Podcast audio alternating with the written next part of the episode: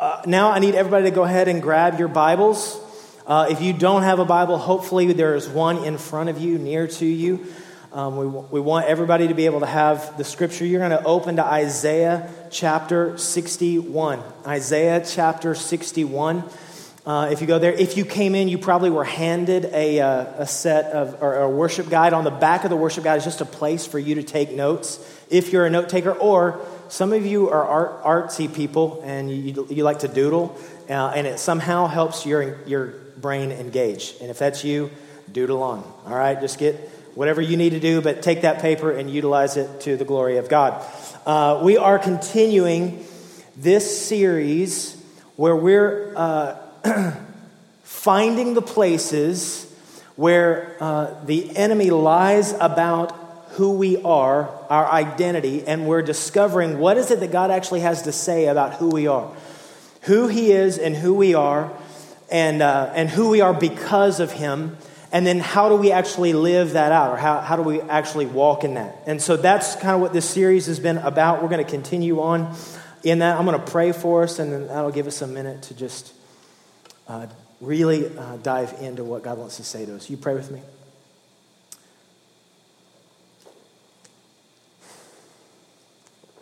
Father, we're just um, so thankful you have faithfully preserved your word.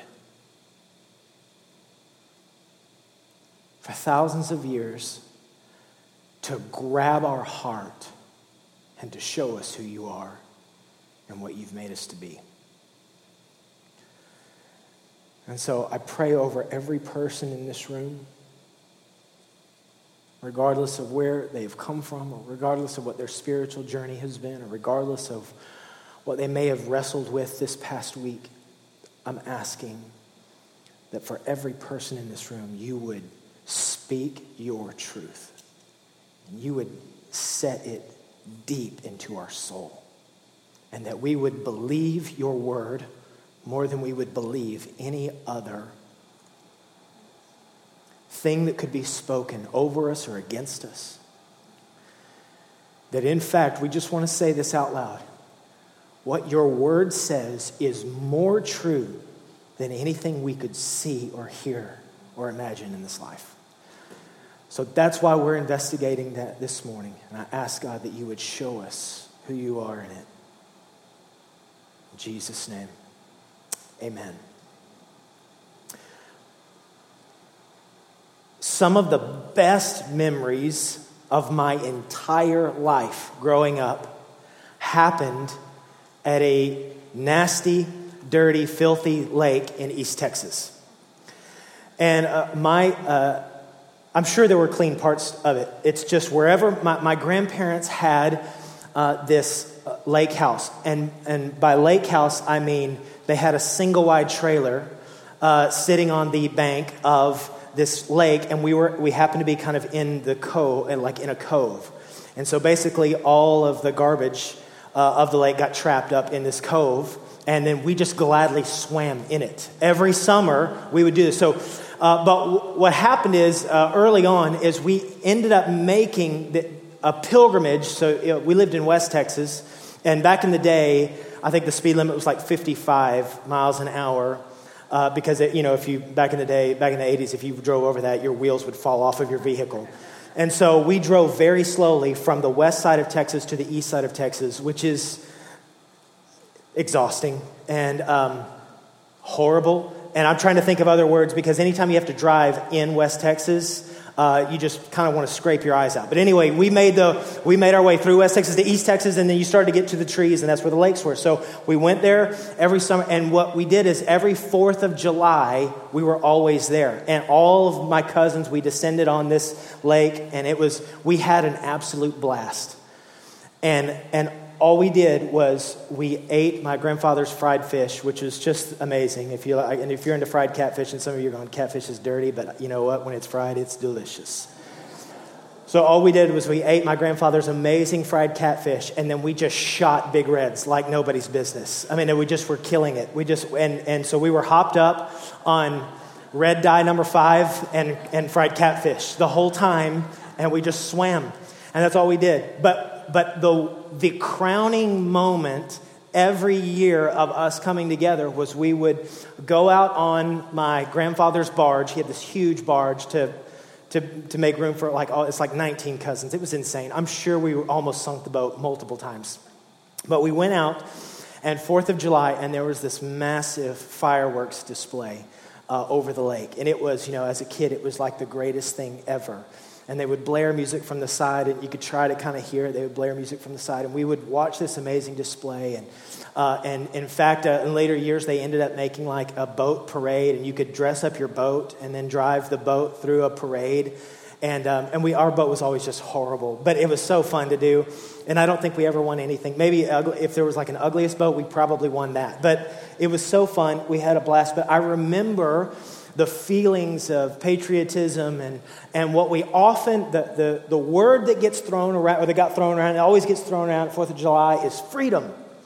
Say freedom. We're celebrating our nation's freedom. And we are excited about uh, the freedom that we have, and we talk about it, we think about it, and this is what we do each and every 4th of July. And then, of course, we have other holidays that will come along and it reminds us of freedom. We have Memorial Day and we have Veterans Day, and we are so thankful for those that have gone before us or gone ahead of us to either fight for or preserve our freedom. And we do thank every one of you. Uh, uh, certainly, there are many of you here that have at least been involved in military. You've got family in the military. It's, it is a, a significant thing to be able to think about the freedom that we have in our nation, the freedom that has been fought for and preserved. And it's something we celebrate often in our culture. And it's a word, I think, in America. In fact, I was trying to think of any other word that could describe the foundation of this culture. And I think freedom is the one thing that we champion the most.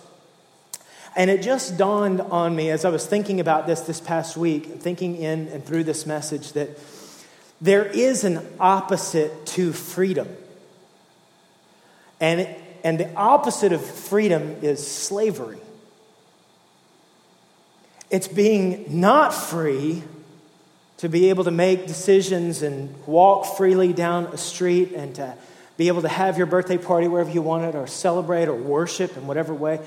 But it's in fact captivity where you aren't able to function with freedom. You, there's someone holding you down or watching over you or enslaving you in some way and having, you know, depending on how deep we want to get into this discussion of slavery, chains around your hands and feet, unable to move. And when you actually think about slavery, if you actually think about the idea of us being enslaved and not free, all of a sudden there's a weight that you tend to feel in your heart.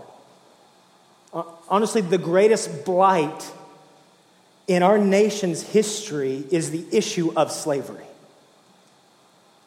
It's the biggest wrong that has been perpetrated in this amazing culture that we've get, gotten to grow up in. Slavery is the one thing we look at, and it's worthy of hanging our heads a little bit because there's not one of us in this room that if you thought about the idea of being a slave, having your life shackled to someone else and being forced to do what someone else tells you to do and being put in difficult, painful, even disgusting circumstances where we wouldn't be crying out for freedom.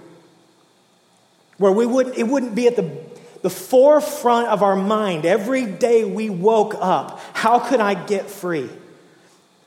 How could I break away? How could I find some version of freedom in my life? If we were to put ourselves in the idea of captivity, of course, we can, even if we wanted to, get into modern day slavery and, se- and the sex slave trade all over the earth. There's not one of us that would be okay, and there's not one of us that thinks that there's something right or decent or okay ab- about being enslaved that way. And if any one of us were caught in that position, all we would think about is freedom.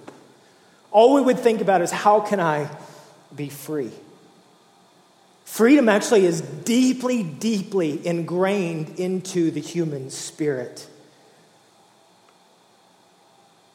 because God created us in his image. We were made to be free. To have a freedom that we can't even begin to imagine. And I'm going to say this it's a little bit different than the freedom we celebrate in America, but I know this. The issue of freedom is deeply important to you and to me. The issue of freedom was important to God. It was so important to Him. He went through the most drastic step that has ever been taken in the history of the universe in sending His Son to buy it for us. What I mean by that is in Isaiah, oh, look in your Bibles in Isaiah chapter 61. This very thing that we prize and treasure, freedom, which we often don't think about unless it happens to fall on, a, on an event or a, on a holiday. But when we think of this issue of being enslaved, it becomes a, a completely different issue. And I want you to look at Isaiah 61. In Isaiah 61, uh, a thousand years before Jesus comes on the scene, there's a declaration about God so loving the world and so f- loving his people that he's going to do something in order to call them back to himself. And he's going to send his son. So Isaiah 61 is uh, what the scriptures call prophetic scripture, telling what is God is going to do, giving us insight into a work that God is going to do. And I want you to look at what he says he's going to do. This is the description of the Messiah that is to come. It says, The Spirit, Isaiah 61, the Spirit of the sovereign Lord is on me. Because the Lord has anointed me to preach good news to the poor. He sent me to bind up the brokenhearted, to proclaim freedom for the captives and release from darkness for the prisoners. Now, the question is how do you know this is about Jesus? Well, Luke chapter 4, Jesus has really just been commissioned to do his ministry. He only had, Jesus only did three years of ministry. Did 30 years carpentry and then three years of ministry. He had just been commissioned to do ministry. And so what happens is he started going to the synagogues and he began to teach in each place. And so I don't know if you know anything about uh, the synagogues, but what they would do is they would just have a scripture reading and they would just go systematically through the scripture. You know what they would do? They would take the scrolls. They didn't have books back then, or they didn't have iPads. They had uh, scrolls. And what they did is they took the scrolls and they would open it up to that reading that day. So Jesus is in Nazareth, where he's from. He comes into the synagogue. He opens up the scroll. And you know what he reads? Isaiah 61. So he reads Isaiah 61 Sovereign Lord is on me because the Lord has anointed me to preach good news to the poor. He sent me to bind up the brokenhearted, to proclaim freedom for the captives and release from darkness for the prisoners. And then he takes the scroll, actually describes it. He takes the scroll, he rolled it up the scroll, and he gives it back to the attendant, and then he sits down. And, and the scripture says this all the eyes in the synagogue were fixed on him. and he began to say to them, Today, this scripture has been fulfilled in your hearing. So I don't know why I'm uh, emotional about that, except for just to say, this is Jesus. He reads from Isaiah. All the people have loved the scripture. They're waiting for the Messiah. He reads, says, This is what the Messiah came to do to set captives free. And he takes the scroll, he rolls it up, he sits down, and he says, I'm answering this today. I'm the answer, the one that you've been waiting for. This is the greatest mic drop in all of history, right? It's just Jesus, just boom. What are you going to do about that? But I love that he starts his ministry by looking into the eyes of the people and saying, Listen, I know you want me to take over Rome. I know you want me to try to get us back to the temple days. I know you have all these desires for me to fix all of the ills in society. But I want you to know that's not why I've come. The reason I am here is I am here to set you free. You're captives, and I want you to know I'm here to set you free. That's my purpose and plan. And the way that we've described over the last few weeks that he was going to set us free is he's going to look everybody in the eye and say this that you are first and foremost a child of God. You're made in the image of God. You were called sons and daughters. You were also made co heirs with Christ. And because of that, because of what I've made you, because of what I've called you, you will be free. I'm going to set you free. Now, that's the good news. The good news is Jesus is ready to set us free. The bad news is every one of us is a slave. Every one of us is a slave. And Jesus wanted us to understand the slavery that we were in and the freedom that he wanted to bring to us. And he's saying it over and over and over again. John chapter 8. So Jesus said to the Jews who had believed him, If you abide in my word, you are truly my disciples, and you'll know the truth, and the truth will set you free. He goes on to say in John 8, So if the Son sets you free, you will be free indeed. And then Paul builds on that and says in Romans 8, For there's no condemnation for those who are in Christ Jesus, for the law of the Spirit of life has set you free from the law of sin and death. And he says in, to the Galatian church, who was just completely a mess, had mangled the grace of God so badly, he said, Listen, for freedom, Christ has set us free. Stand firm Therefore, and do not submit to a yoke of slavery. Don't, don't be a slave. There's a reason that Jesus uses the word free. And the issue is, is we are slaves. We're slaves. And he knew that more than anything that we might wrestle with in all of this life, there is nothing worse than being a slave, being in bondage to something, slavery destroying our soul, something where you cannot escape. And what I would say in a nation that celebrates its freedom, and celebrates our ability to be free and to have freedom and to make choices. The biggest concern or weight that I carry as a pastor is that we would think that because we can choose or have our own house or we can have our own car or we can choose our own career, or you students in here are going to get to choose what college you go to depending on your grades. You're going to be able to figure out where whatever it is that you want to go and we go through all of that thinking that we have freedom. And what jesus is trying to say is that's not what defines freedom you can have all of these things. And I'd say, let's talk about Williamson County, where everybody's doing pretty decent out here. And we can have all these things, be able to pay our bills, and it seems like we can make whatever decisions we want to make. And we might be duped into believing that because we can make all these decisions, that we're actually free. And what Jesus wanted to say is, listen to me. You, apart from me, are slaves. And I want to set you free. You can have all these things. You can have all the toys, you can have all the gadgets, you can be able to make all the decisions you want to. But apart from knowing Jesus, we're slaves.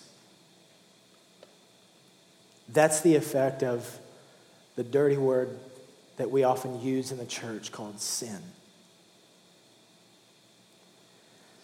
This thing where we choose to do our own thing. In fact, I'm going to just say this. In a culture that highlights freedom, the message that often, often comes across is you can do whatever you want to do and it's okay. That's freedom. I think what's often espoused in our culture is listen, you aren't free unless you can do whatever you want to do. And there are no truths or absolutes. Whatever's right for you is right for you, just so long as you're true to yourself. And I think as a culture, uh, uh, getting to live in a place of freedom, I thank God for the freedom that we do have to be able to worship freely and all that we have here. But what's highlighted really in this idea of freedom is listen, you do whatever you want to do, and that's how you become free. And what Jesus was waving his hands and saying, listen, you can make all the decisions you want to in life, but that doesn't make you free. And what I think Jesus was trying to say is listen, you've got something deep inside of you. It's called sin, and it's destroying you, and you'll be a slave to it. And I can tell you this the worst slavery that any one of us can have in this room is to be slaves to ourselves. The most dangerous slavery there is does not come with actual chains, it comes with being sold out to having to have our own way. And it's a dangerous game. And Jesus knew it. And he said, Listen, I've come to set you free. What did you come to set us free from? From yourself. Came to set you free from the law of sin and brokenness. Came to make you free of whatever chains that bind up your heart, my heart. And this is what makes God so amazing, right? This is what makes him so good this is what makes him so big and so grand and so awesome, is that he comes right into the middle of our mess, thinking maybe that we have some things figured out, and says, Listen, I'm here to go, I'm, I'm here to go to the deep place in you. Everything can look good on the surface. Everything can look like we got it figured out here. But my question is, is what's going on inside of you? Is there something that's got you bound up and broken? What are the things that have you chained in a way where you're not stepping into your life as a son or daughter of the Most High God and co heir with Christ? That's what God does. That's what I love about God. He goes to the deep place, goes right in to that, that place where he starts to ask those maybe uncomfortable questions. Now, we have a, a joke in my house um, where uh, my wife is really, really bad at small talk. She's just not good at it. Listen, you're gonna, some of you haven't met her yet, you're gonna try to meet her. And you could try to talk about the weather or something surfacey. And she can do it for a minute, but she will break down at some point in time.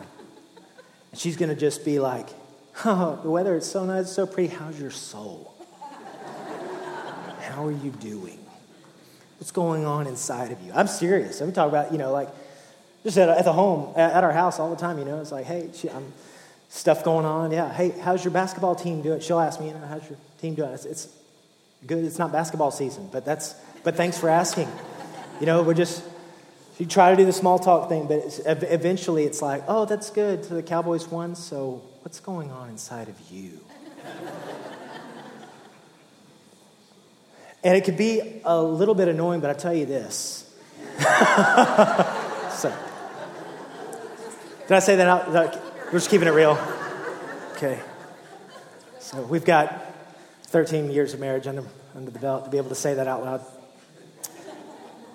And, uh, but I'll tell you this anybody who's willing to say, hey, it looks good on the surface, but how's it actually going inside of you actually cares. So Jesus was willing to come into our existence and say, listen, you can have all the stuff of life really neat and glossy, but I'm not okay with that. I'm going to the deep place and I want to know how is your soul? What are you bound up by? Because I came and died on a cross, went into the grave, and came out victorious, not so you could sit around shackled like everybody else out there, but so you could live alive, free, unhindered unbound by the things that often shackle people all over the earth. Jesus did not come to die in vain. He came to open this thing up in us and make us alive. That's why he came. It's what he came to show us. And so the question is, is are you free? Are you free? Do you live free? And I know what you're thinking, well, what does it actually mean to be free? What does that actually mean to live free? Well, in my just really super linear mind, I'm just going to try to break this down. Actually, this is like 12 sermons. I'm shoving it into, we've got like three more. Is it already 11, 17? Is that time right? Oh my gosh. Okay. I'm going to go, I'm going to go super fast, but I, I don't want to skip what I feel like the Lord wants to say to us. What does it mean to be free? Listen, freedom in Christ is first the release from slavery due to guilt and shame from our failures. This is, this is the first part of this. What does it mean to actually be free? For Jesus to do what he said he wanted to do, here's what it starts with that you and I have to be free from the slavery of shame and guilt from our past. Because I'm looking at roughly 110 or so people in here who all have bad pasts, pastor included. And we all have things where we have fallen radically sharp, short. And we all have places we have radically failed. And we all have done things that we are ashamed of. And the question is, is do we live our lives shackled to our broken past? Because what Jesus Christ came to do is pay that penalty on the cross so that that is forever removed from our lives so that when God and anyone else looks on us, what they see is the majesty and the perfection, the beauty of the Son of God.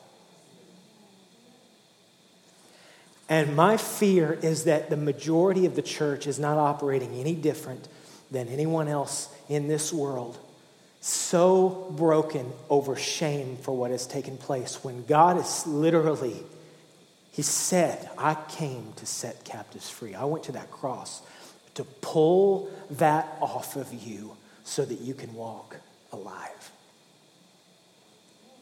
This is what it means, first and foremost, to be free, is to say, I am not the sum parts of my bad decisions from my past.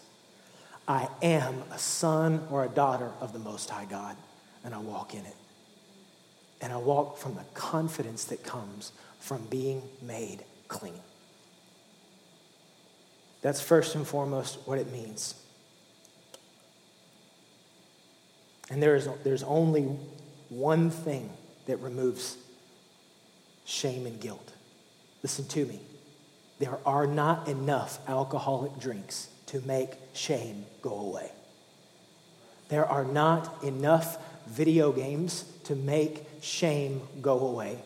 There are, there's not, you could, you could binge Netflix for the next 50 years.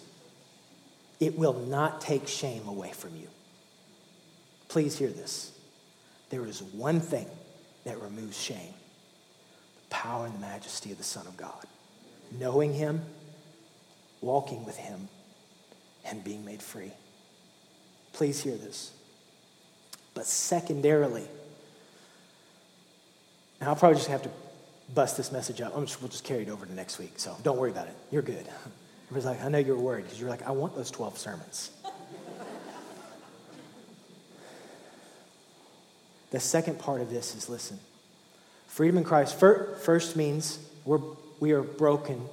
This, this, the slavery to sin and shame is broken. Secondarily, freedom of Christ is the power of God to confidently step into God's calling in our lives.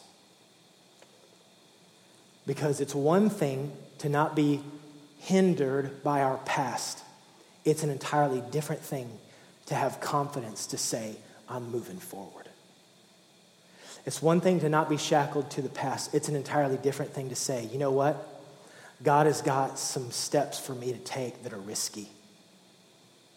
God has got some things for me to step out into that don't make sense to the people around us. And I'm going to have to explain this to my dad or my mom, or I'm going to have to explain this to my buddies or my friends, or I'm going to have to explain this to my coworkers or my boss. But there are things that God has designed you and I for, and we cannot step into them without the power of God making us free to do it. It's one thing to say, yeah, yeah, yeah, Pastor, I'm forgiven for my sin and I'm forgiven for my past. I know that. It's another thing to go, I feel confident to step out into what God has called me to be and to do. To hear his voice, to know what he's saying, and to step into it. And to make a difference outside of these four walls. To shift spiritual atmospheres wherever you and I go. To change cities. Let me tell you that. Listen, the freedom that Christ gave us has the power to shift cities. I'm not just saying that, I'm looking you dead square in the eye. The freedom that God has given the people in this room can change Franklin and Spring Hill and all of Middle Tennessee. And as soon as we're done here, we'll go to the nations. Guys, I'm looking at the sum total of the talent and anointing and ability that sits in this room right now the ways that God wants to transform all of Middle Tennessee.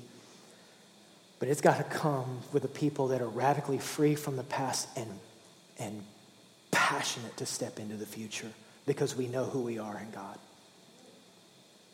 I'm, I'm, I'm a little bit tired of like the super Christian mentality where we expect all the people that are on the stage to do all the stuff. Can I just pull back the curtain Speaking on behalf of the two pastors that are here, ain't no super Christians. It, it actually doesn't exist. You know what? The people that we often think are super Christians or they got their stuff together or they've got all their lives worked out. Obviously, uh, we don't have it worked out. You know, my wife and I, we can't even get on the same page about a healthy, you know, conversation at home, right? So, sorry, she's like, that's not true. We can have a conversation. I'm going to have so many things to explain. I'm sorry. Uh, sorry, I got to ask you about that. So we actually have healthy conversation, just so you know. But let me tell you, it's not because we're super Christians. Let me tell you, it's because we'll tell our story sometime. You bet. It's not all the roses. No, yeah, yeah. So what my wife would like to let you know is that marriage has not been roses.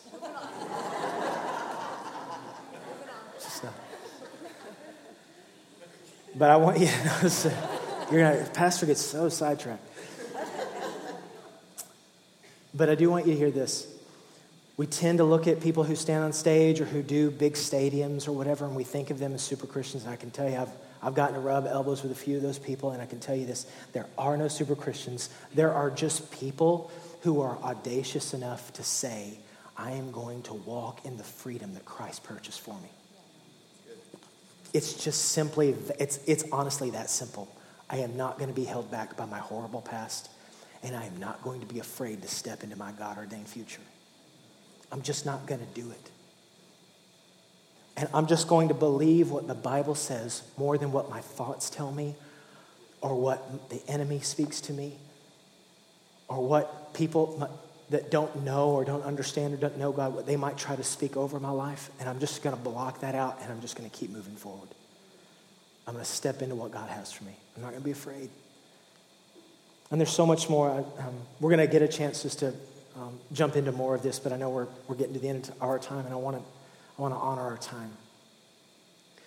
So I'll just, I'm going to stop here and I'm just going to give us a chance just to ask a couple of questions. So if you will, just you can put your stuff down. Let's just pray.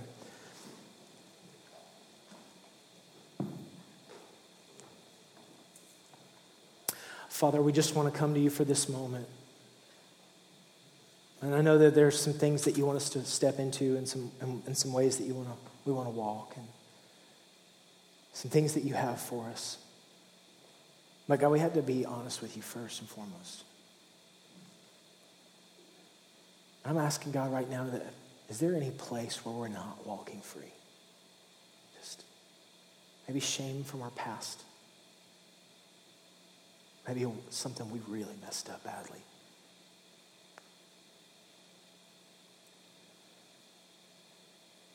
and I feel like I'm supposed to address this.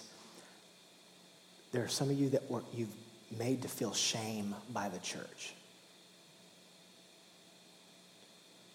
Somewhere in your history, you were involved in a church and you were made to feel shame because of something that took place. And God's just here, right, right here and now to say, My son paid for that. You're free.